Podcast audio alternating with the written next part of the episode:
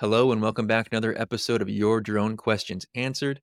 I'm John Dickow, here to find the person to answer your drone questions.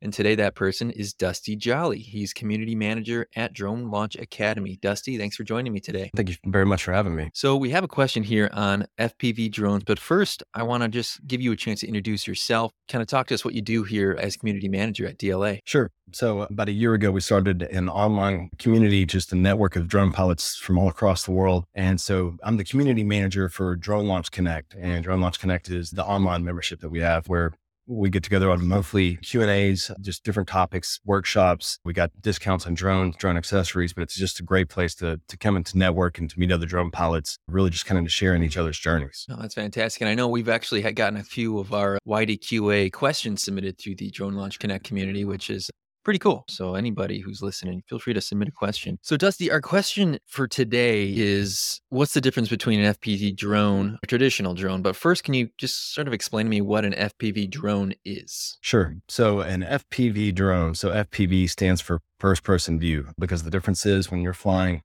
a traditional line of sight drone, mm-hmm. you're holding the remote in your hand, but you're actually looking at the drone in the air. And, you know, and so you're getting your images from seeing what's on the screen that's how you're seeing what you're videoing or what you're taking pictures of. So, you know, you're kind of seeing what's in the camera at that point, but you're also able to adjust the gimbal on a traditional drone. You're able to pan it up and down. So on an FPV drone for first person view, what that means is the pilot is actually wearing goggles. And so there's traditionally two cameras on an FPV drone. You have one that actually is what the, the pilot is seeing through the goggles itself. And so that is a static camera. Uh, once you kind of set the angle on that, that doesn't move at all.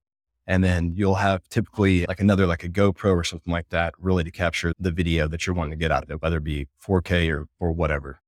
Okay. And so, and I think I've seen that. I was watching drone racing and they have those goggles on. That's an example of FPV droning. Correct. That is it. So the main difference is too with the traditional drone, uh, especially any DJI, Autel, uh, Skydio drone is that they're based on, they're locked on to like GPS. So, you know, they can lock onto a GPS, they can hold that coordinate for the most part, hold their spot in space pretty well without any sort of input from the pilot. Now, the difference with an FPV drone is as soon as you take off, typically, you know, you're in full control of, of that drone at all point in time. So there is no, it never sits still. They're actually not the easiest just to hover themselves at that point. But, you know, being able to see what the camera is seeing and having full manual control of this drone allows you to fly extremely close proximity to things. So like when you're watching these guys on the drone racing league, you know, they're able to fly extremely fast through these hoops or whatever it may be, these race gates. And with this precision, just because you do have that much control over these drones, which also that that is one of the things that makes it a little bit harder to get started in versus regular drones, you know, because there is a little bit of a learning curve in flying these things. Obviously, I've never flown an FPV drone, never done anything like this before, but when I see goggles on a person like that, are you looking around at all? Is it it's not like a virtual reality kind of situation where you can just kind of look around at your surroundings. And so I'm assuming that's what makes it so difficult to know where you're going and not to crash. Yeah, so that is part of it. So when you're flying an FPV drone, uh, again, the camera that you're seeing is at a, you know, it's it's not moving at all. So the way that you're changing, unless you're changing the direction of the drone, is the way that you kind of change what the camera's seeing at that point. So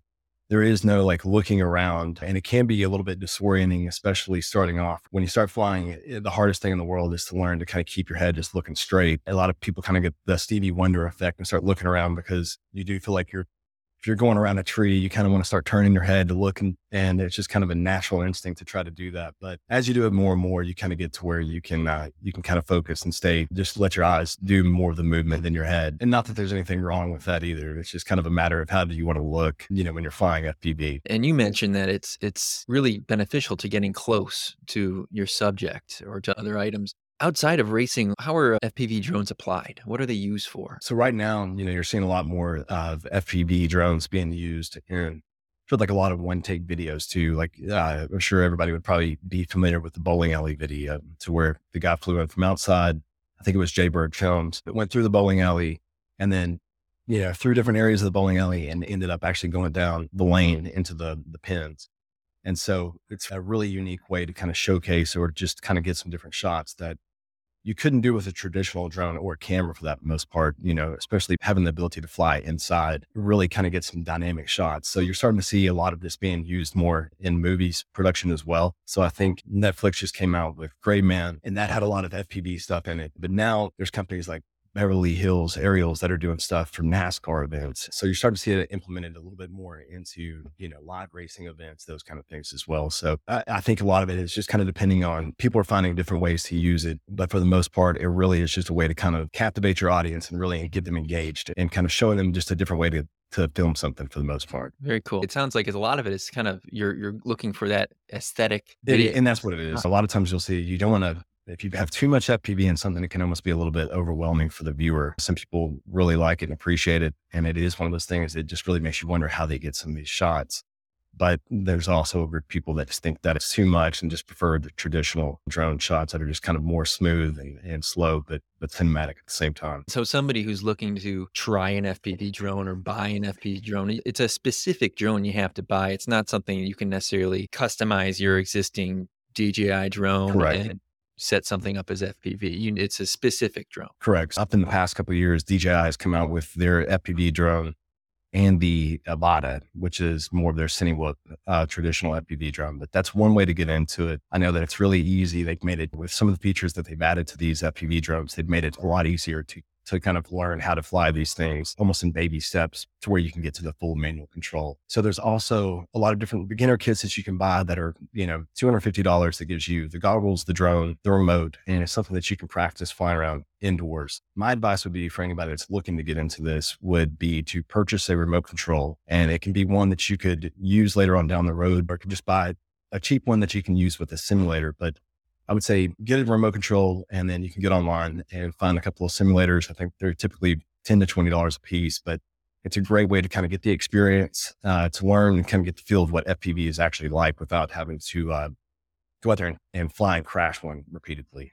Um, so, in that being said, too, you can get on and buy a lot of these drones, but flying FPV, you're going to end up crashing a lot more, which is going to pay off to know how to fix these things and to build them yourself. So, ultimately, if anybody really gets into FPV, you end up building these drones yourself. You buy a frame, you buy the, the electronics, the motors, and for about 350 to 400 dollars you can build one. Once you have something go wrong you have a crash. You now have the understanding and the capability to to build it back yourself at that point. And, and that's also part of getting better at fpv you want to push yourself a little bit more whether it be flying a little bit closer to something a little bit lower to the ground. You're going to make mistakes and you're going to have things happen. So knowing that you can kind of push yourself and if you do have a crash or something, that it's not the end of the world. You're going to be able to fix it and get it running, you know, in a couple of days. Cool. I didn't even know that was an option. You actually build it yourself. That does kind of give you a little sense of power and control over the situation if you're able to put it back together after you crash it. It, it does. I mean, man, it's frustrating, but that's the, you know, I've probably got four or five right now that I've built that I, they've all been rebuilt at least two or three times a piece at that point too. So you're constantly like having to replace motors on these things and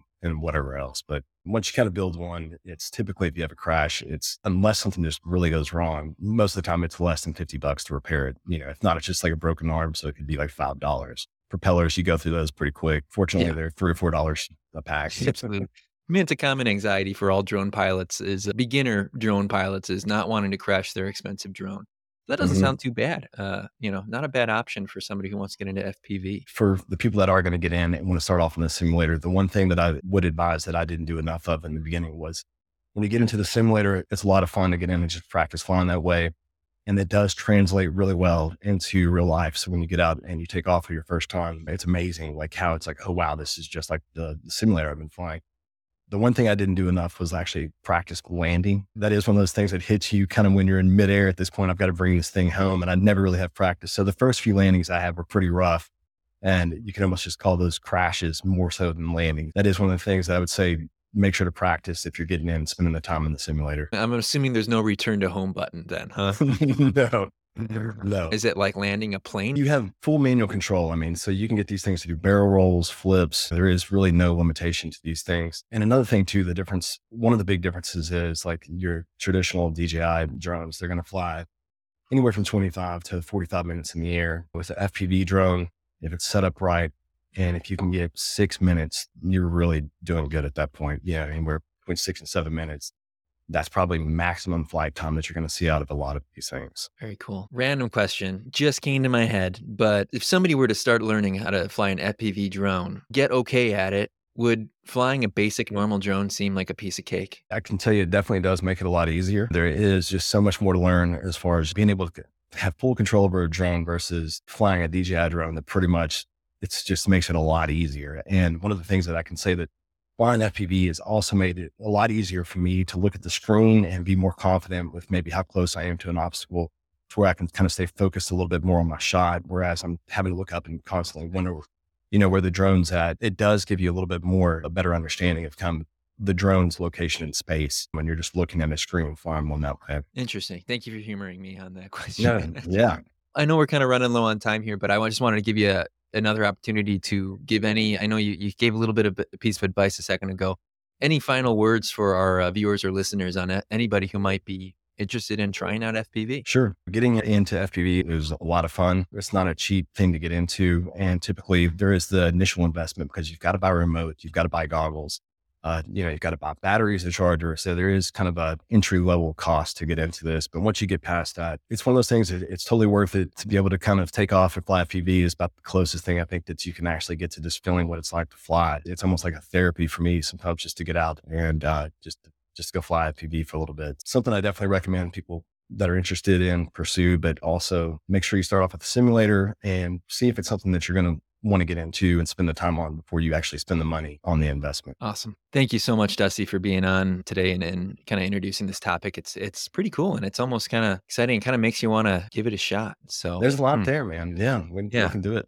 Come to Florida in, in, September and we'll we'll make it happen. Awesome. Awesome. Oh, that's right. Big event happening, uh, Drone Launch Academy in Florida. Look it up. Dusty, thanks again for coming on. We'd love to have you on again, talk more drones later on. In the meantime, viewers, listeners, you can submit your own drone questions uh, ydqa.io. We'll find somebody who can answer your question. Or if you're part of the Drone Launch Connect community, feel free to drop a question in there and we'll see it. We'll, we'll do our best to answer it. In the meantime, we'll see you in the sky.